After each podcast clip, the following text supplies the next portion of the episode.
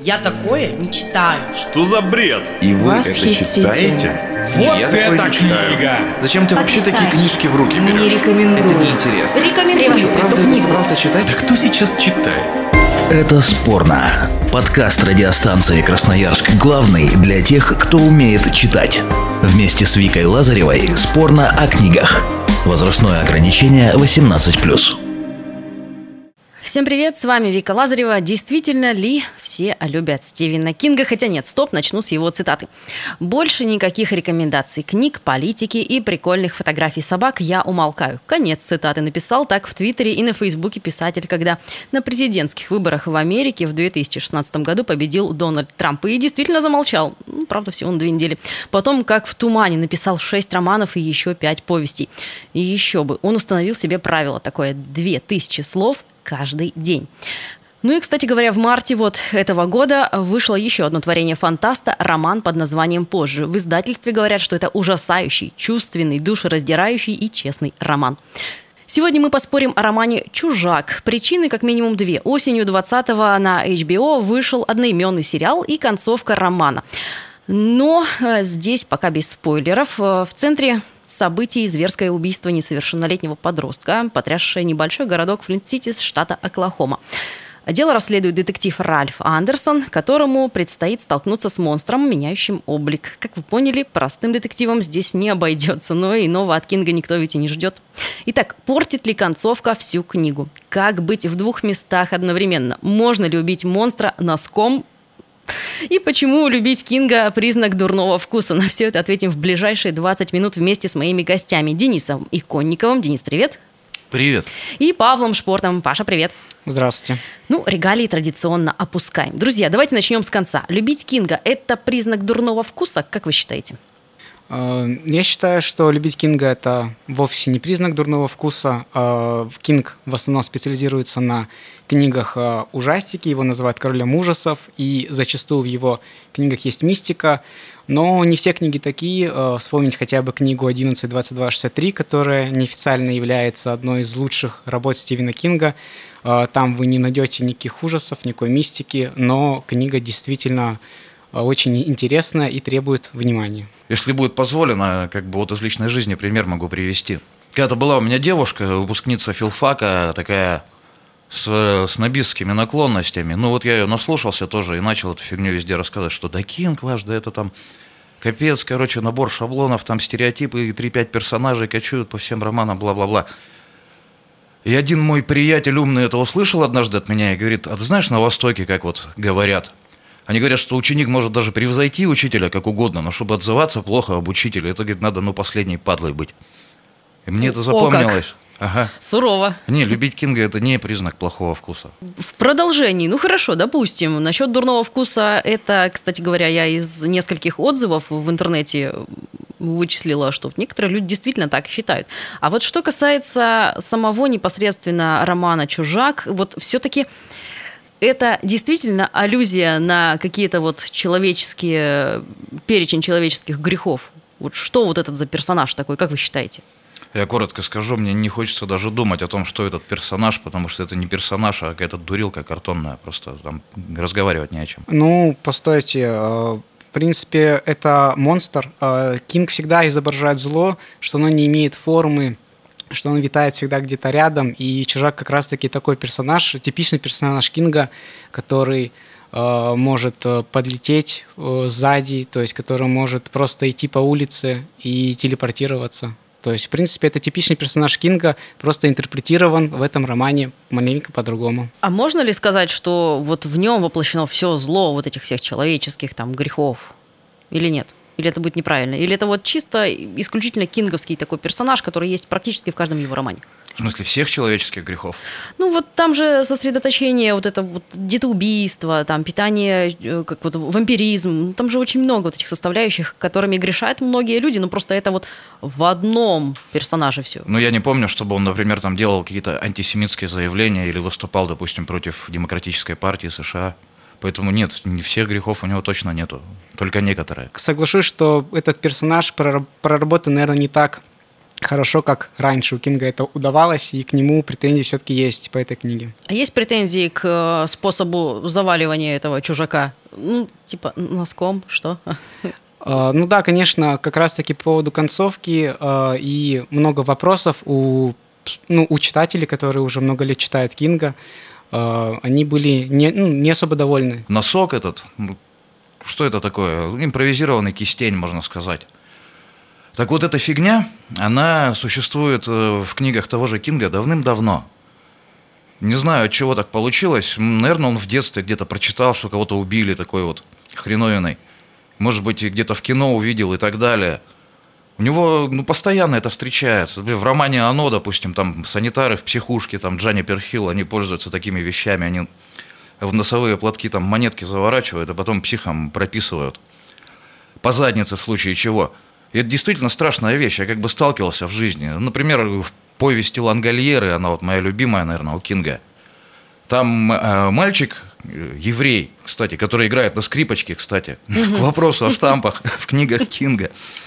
Он убивает там тамошнего главного злодея тостером, завернутым в скатерть. Ой. То есть, да это, ну, та же фигня, в принципе, по большому счету. И носок, в который... Чего она там положила, этот носок? Я уже а, забыл. То ли подшипники, то ли что-то железное вот, было. что-то такое хорошее, да, такое железное или свинцовое. К способу вопросов нет вообще. Вопрос в том, кто это делает, как, где, почему так получилось. Вот к этому масса вопросов. Ты как считаешь? А, если возвращаться опять-таки к тому, как убили э, чужака, нужно все, ну, все подробности рассмотреть. То есть они были в пещере, и у них был пистолет, которым нельзя было стрелять, иначе бы завалило пещеру, и они один на один с этим существом, они его боятся, а под рукой у них только вот этот вот носок был. То есть у них просто не было другого выхода. Это не то, что они решили убить, э, а пойдем-ка мы с носком на него и убьем. Но Нет. выход внезапно нашли сценаристы, да, которые все-таки позволили выстрелить и все-таки его вот этим куском скалы придавливает. Ну вот, если кто не смотрел сериал, ну вам спойлер, вот, пожалуйста, там его грохнут действительно куском скалы, потому что выстрелили таки, и начало все там крушиться, рушиться в этой самой пещере. Но тут опять же момент. Э, во-первых, у нас есть э, некоторые анонсы второго сезона а, вроде бы книга закончилась, вроде бы логически все закончилось, но анонсирует, что вот во второй половине этого года, 2021, выйдет второй сезон. Вот То есть на... в кого-то там червяк заполз, да? Там не было червяков, в том-то и дело. В сериале червяков убрали. Кошмар, там... ну один из немногих приятных моментов, и они убрали. Ах, сериальщики. Кстати, у меня вопрос. Я то ли не обратил внимания, то ли не заметил. Я знаю, что Холли Гибни – это сквозной персонаж Кинга, да? Там трилогия про детектива Ходжеса, да? Да, да, все верно. Так вот, этих книг я не читал, поэтому, может быть, это фан-сервис некоторого рода. Может быть, я должен был уже многое знать об этой женщине. Может быть, мне тогда было бы как-то проще понять какие-то движения, которые там происходят. Да, конечно, у Холли, ну, про Холли Гибни уже было три книги, а, то есть вы уже должны были понимать, что, что это за персонаж. То есть все-таки должен.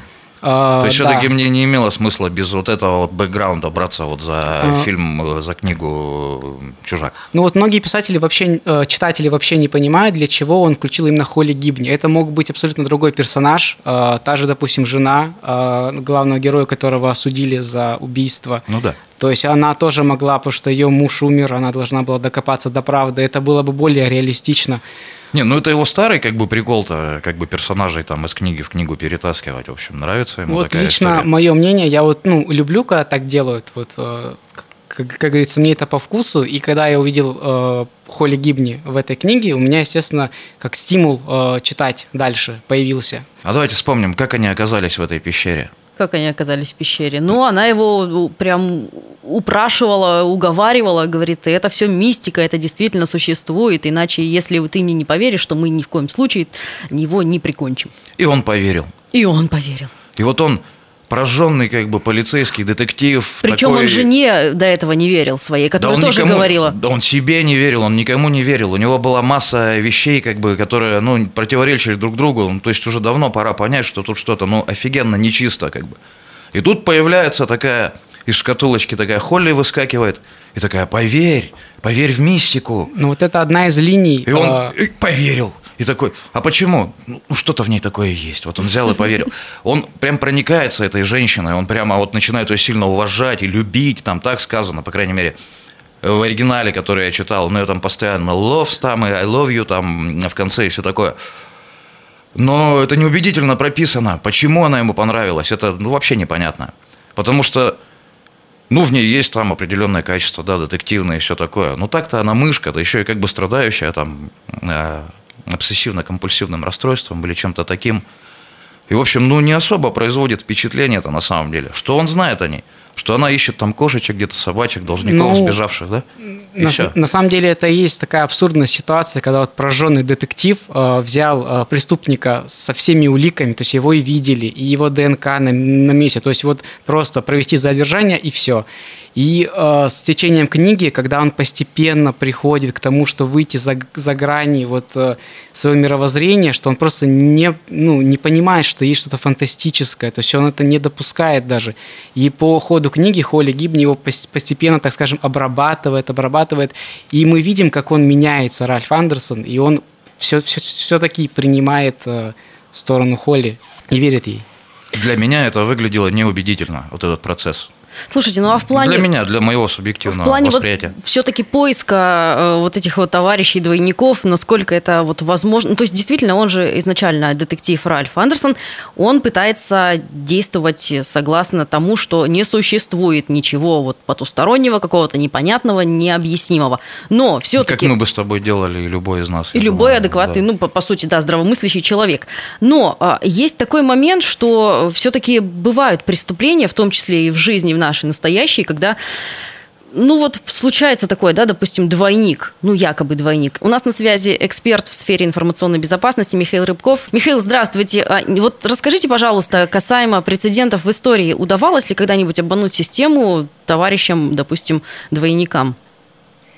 А, Ну да, достаточно известный случай. А, Публикация в нем появилась, по-моему, в 2018 году, когда американец там порядка 17 лет отсидел за преступление, которое не совершал, и посадили его на основании показаний, да, то есть все свидетели указали, что вот это он действительно обокрал женщину. Мгм. А, но впоследствии, собственно, даже сокамерники начали понимать, что вроде бы он ну, не похож, скажем так, на потенциального преступника. И адвокаты, и следствие провели расследование и нашли человека, который даже ближе к месту преступления жил. И он оказался не только похож на человека, но и оказался даже его тезкой. Вот, соответственно, были приведены все доказательства, американцы отпустили, что-то ему даже выплатили большую компенсацию, по-моему, больше миллиона долларов. Ну, посидеть поэтому такие успел. случаи были. Но сидеть, к сожалению, успел, да. И такое бывает, скажем так. Вот. Да, понятно, что тут, конечно, связано все с тем, что в те годы не было достаточных технологий, да, то есть не было никаких анализов ДНК или отпечатков пальцев, подтверждающих то, что это именно он. То Мгм. есть фактически э, единственным подтверждением было, да, показания свидетелей, которые сказали, ну, похож был. Э, В современном мире, конечно, уже такие ситуации... Не ну, прокатит. крайне- Наверное, да. Ну, по крайней мере, требуются более весомые доказательства, конечно. Вот. И в частности, это все, что связано с биометрическими данными, да, э, всем известно отпечатки пальцев, вероятность там ну, некорректного, скажем так, э, совпадения, которых там очень мала, да, это то, что называют, по-моему, ошибкой второго рода, когда все-таки принимают человека за другого, то есть та- там крайне маленькие вероятности того, что это произойдет. Ну и, и другие, соответственно, способы, это и сетчатка глаза, это и геометрия лица, Э, насколько мне известно, сейчас, по-моему, в главном офисе Сбера сотрудники входят и их проверяют именно по, по лицу, даже не надо никакую карточку носить. Ты входишь, и тебя сразу распознает система, ты это или не ты. Ну и уже более другие э, интересные методы, там динамические методы, да, например, голос. Многие тоже системы сейчас уже внедряют э, этот момент, когда вы разговариваете, например, с электронным помощником, там какого-нибудь, я не знаю, сотового оператора или кого-нибудь еще, и вас пытаются аутентифицировать по голосу. Конечно, такие моменты подделывать э, достаточно сложно, вот, поэтому вполне успешно они используются на текущий момент для аутентификации лиц. То есть, э, Михаил, ваш вердикт э, в нынешнем современном мире, как бы Кинг не фантазировал, не фонтанировал, э, это нереально. Ну, как бы мы, математики всегда говорят, да, что вероятность 100% это когда а, событие не происходит никогда, вернее, когда событие происходит всегда, но может и не произойти. Тут такая же история, да, вот практически всегда это произойти не может, но какие-то случаи, конечно, могут быть. То есть есть коэффициенты, там ошибка первого рода, ошибки второго рода в характеристиках системы, когда все-таки там один на миллион, наверное, может пройти. Но вероятность этого существенно затрудняется. Просто потому, что ведь мы можем сейчас использовать несколько методов, да, мы можем отпечаток пальца сверить и потом еще другие методы попытаться применить. Угу. Михаил, спасибо вам большое. У нас на связи был эксперт в сфере информационной безопасности Михаил Рыбков. Э, мы выслушали мнение эксперта. Как вы считаете, все-таки вот возможно ли такое? Ну вот ваше личное мнение. Я полностью согласен с экспертом. Я сам учусь на эту специальность, поэтому я его понимаю, понял все, что он сказал, да, и его идеи разделяю. А, Михаил говорит о людях, да, о системе. А о ком писал Кинг? А Кинг писал о сверхъестественном существе. Вот и Павел сейчас тоже говорил, которое способно где-то у кого-то за спиной материализоваться, которое способно там попасть в ванную комнату к этому придурку, забыл, как его звали. Ну, полицейский вот этот... Все поняли, все забыли Неудачник лузер, да. Так вот, вот что делает сверхъестественное существо, которое способно вот такие чудеса творить? Он, во-первых, он берет вот этого вот лузера, сажает его со снайперкой там на огневую точку, где он должен за ограниченное время там отстрелять сколько? Пятерых, да, угу. людей. Кто эти люди? Ну, это, в общем, детектив полицейский один, потом детектив еще один, мексиканец, потом детектив полицейский в отставке, потом это адвокат. Адвокаты тоже люди страшные, все это знают. Но эти все люди, люди системы, о чем Михаил и говорил. Они ну, все не, не верят в это дело. И девушка Холли, как бы, которая, да, там у нас такой темной лошадкой является. Ну и все равно, знаешь, из снайперки, да у него даже не снайперка, а просто обычная винтовка, хорошая такая, крупнокалиберная, с оптическим прицелом. Расстрелять пятерых за ограниченное время, там, на пятачке на ком-то можно, только если они встанут и будут ну, стоять и ждать, него. ага, а кто это там стреляет по нам? А он еще вот. в это время со змеей боролся. Это раз. Ну, змея, да, тут змея влезла. Ну и вообще человек-то ненадежный, нестабильный, алкаш, блин, угу. э, слабовольный. Но, это, тем это... не менее, двоих успел прихлопнуть довольно быстро. Воле... И это было очень неожиданно. То есть вроде бы все такие герои, ну, не все главные там, но второстепенные, которым тоже уделено было время, и раз буквально за полторы страницы и не стало двух героев. В это... этом месте стало пободрее. Да. Это игра престолов, да, я согласен. Но далее, но если ты такой э, всемогущий, ну не всемогущий, но ты такой сверхъестественный, ну ты позаботься как-нибудь еще о своей безопасности, я не знаю. Ну, там есть такая отмазка, да, что ему, типа, полинять там надо, да, надо где-то посидеть, там, отсидеться. И, типа, он в это время уязвим. Ну, блин, ну, поставь пару мин противопехотных там в пещере, куда они там полезут за тобой. Придумай еще что-нибудь, там, растяжки какие-нибудь, там, элементарную палку с гвоздями, ну, что-нибудь. Ну, нет, он такой стоит, их ждет там. А потом еще вступает в разговоры в такие милые. Я уж молчу о том, ладно, девушка Холли там напихала своих подшипников в носок, хорошо. Но полицейский, опять же, старый прожженный детектив, полицейский в звании, какого черта, у него ни дубины, ни тазера там, ни кастета, ни черта с собой нет. Американские полицейские, ну, все мы знаем, они очень натренированы. Даже шокер не взял с собой. Уничтожить, да возьми, конечно, тазер элементарный.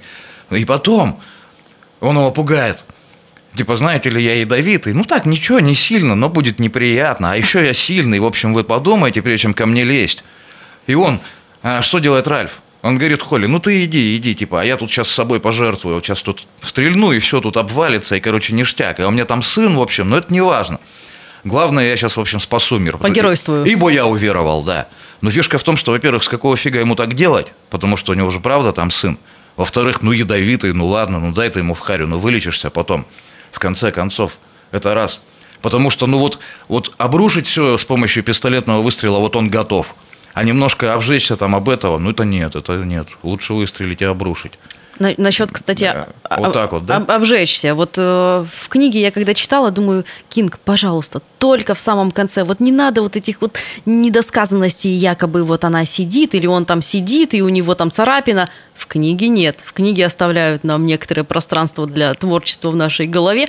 А в сериале жахнули по полной, и вот эта Холли, значит, в конце сидит, и у нее как раз вот эта царапина характерная, ее там прям показали. И ну, вроде... прям фу. Вот прям, во-первых, фу, во-вторых, ну, как бы дали в некотором роде тол толчок для э, второго сезона. Да, эта затравка есть... специально была. Они, видимо, видели рейтинги, видели, что они очень высокие, нужно продолжать на фоне первого сезона, почему нет? Ну да, но методика-то позорная, согласитесь. Очень. И вот, кстати, насчет того, почему вообще Кингу как-то вот э, есть мнение о том, что Кингу не везет с экранизациями. Ну, вот бывает такое у него и довольно часто. И вот у нас на связи сейчас человек, прочитавший, на самом деле, не один десяток произведений автора Виталий Святец. Э, Виталия, Привет. Ага. Здравствуй, Вика. Здравствуйте, Павел. Здравствуйте, Денис. Рад всех снова слышать в клубе. Это спорно. Так, ну вот вопрос. Ты тоже считаешь, да, что с экранизациями как-то так себе? Ну, Кингу на такие вещи крепко не везет. Все-таки у него очень много произведений, которые успешно экранизированы. Взять хотя бы «Побег из Шоушенка», «Зеленую милю», «Оно», «Мизери», «Сияние», «Мертвую зону». Ну, продолжать на самом деле можно долго. Но на каждую такую сверхуспешную и всеми ценимую экранизацию, ну, приходится, если не десяток, то где-то вот рядышком эта цифра стоит, десяток произведений, ну, очень среднего, а то и спорного качества. А что, если вот так вспоминать, что в погоне за прибылью голливудская машина сотворила с темной башней, ну, на это вообще без слез смотреть невозможно, особенно тем, кто темную башню читал до конца и знает, собственно, чем все кончилось. Ну, откровенно, вины Кинга в этом нет, потому что он, во-первых, э, прекрасно понимает, что язык кино э, немножко отличен от языка литературы. А во-вторых, на съемочной площадке тоже работают э, живые люди, у которых есть какое-то свое видение, и они тоже могут ошибаться. И поэтому лишний раз просто очень приятно видеть интересный продукт любимого автора, и не только в книге, но, но и на экране. Угу. Виталий, спасибо большое за мнение. Я вот сейчас, пока Виталий говорил, вижу, Паша прям нет, категорически по глазам вижу не согласен, а Денис прям поаплодировал. Друзья, ваше мнение, пожалуйста. А, нет, по поаплодировали в тот момент про темную башню. Оба. Это, да, здесь мы согласны были. Я про то, что э, неудачные экранизации, что ну, ну не десяток на удачную, ну поменьше будет. Ну, сказали, да, около десятка, но все же, я думаю, что поменьше. Может быть, это дело вкуса. Кому-то экранизация нравится, кому-то нет. Почему-то, да, удивительно, что самыми лучшими экранизациями, ну, не всегда, но большинство из них, они это экранизация тех вещей, где как раз мистики либо нет, либо немного. Побег из Шоушенка, естественно, Мизери, естественно, естественно. Да та же мертвая зона, ну что там, там, ну всего лишь там какой-то там дар пророчества.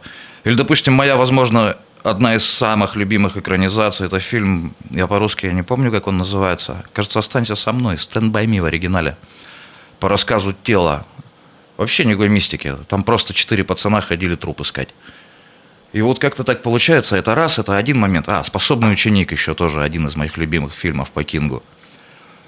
Момент такой, что лучшими получаются экранизации, во-первых, тех вещей, где немного там, не очень много там монстров, там всяких совсем уж сюрреальных.